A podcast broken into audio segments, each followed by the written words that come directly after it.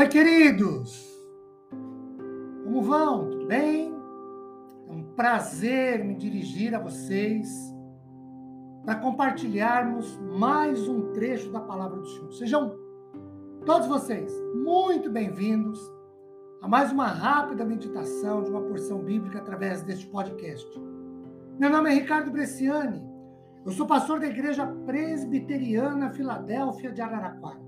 Esta igreja é situada na Avenida Doutor Leite de Moraes, 521. Eu quero compartilhar com vocês, hoje, véspera de Natal, Isaías capítulo 9, versículo de número 6.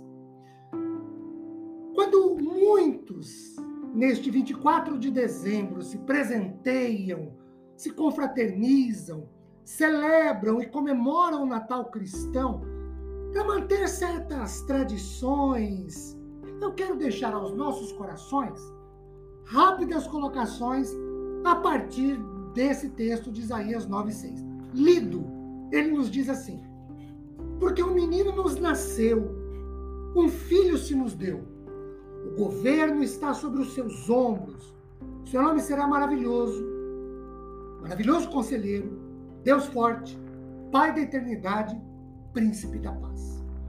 Queridos, nós temos aqui caráter do Emanuel, do Deus conosco, do Deus que se encarnou, que se fez carne e habitou entre nós. O Messias prometido virá ao mundo em sua humanidade, como uma criancinha nascida ao povo hebreu. Daí a frase: o menino nos nasceu. E em sua divindade, como um, um presente um presente misericordioso de Deus para eles. Daí o Filho se nos deu. Ele regerá o reino de Deus com autoridade divina. E vejam as manifestações desse menino que nasce, desse filho que é dado. Ele será maravilhoso conselheiro, isto é, aquele que aconselha coisas maravilhosas, e como aquele único que tem as palavras de vida eterna. Será um conselheiro sem igual. Lembram de Pedro, ao responder à pergunta de Jesus, quando vários dos seguidores de Jesus o, abandonaram, Jesus se dirige aos discípulos e diz: Vocês não vão embora também? Pedro disse: Senhor, para onde nós vamos? Para quem nós iremos?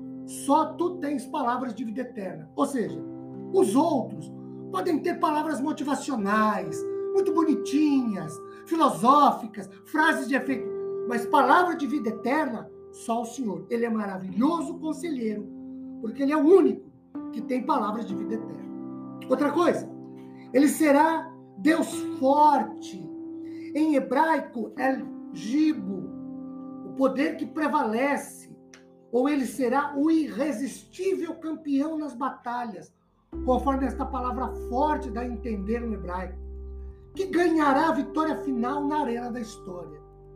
O Emanuel, o menino que nasceu, o filho que foi dado, será pai da eternidade, literalmente.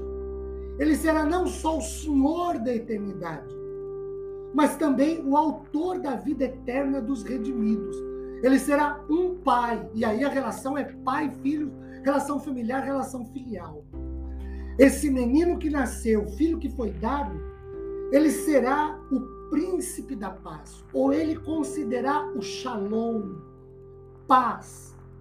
Isso implica, queridos, em um sentido completo, ou seja, saúde para a alma doente do pecado, um relacionamento forte e sadio entre pecadores e Deus, como também entre os pecadores e seus companheiros. É uma condição estável de justiça e prosperidade universais prevalecendo no mundo. O Natal cristão não é apenas uma data em que comemoramos o nascimento do menino Jesus, mas sim o Deus Emanuel, que se fez carne, que viveu entre nós como humano, mas mantendo sua natureza divina e as implicações disso em nossas vidas. Queridos, Feliz Natal, feliz vinda do Messias, feliz encarnação do Filho de Deus. Amém?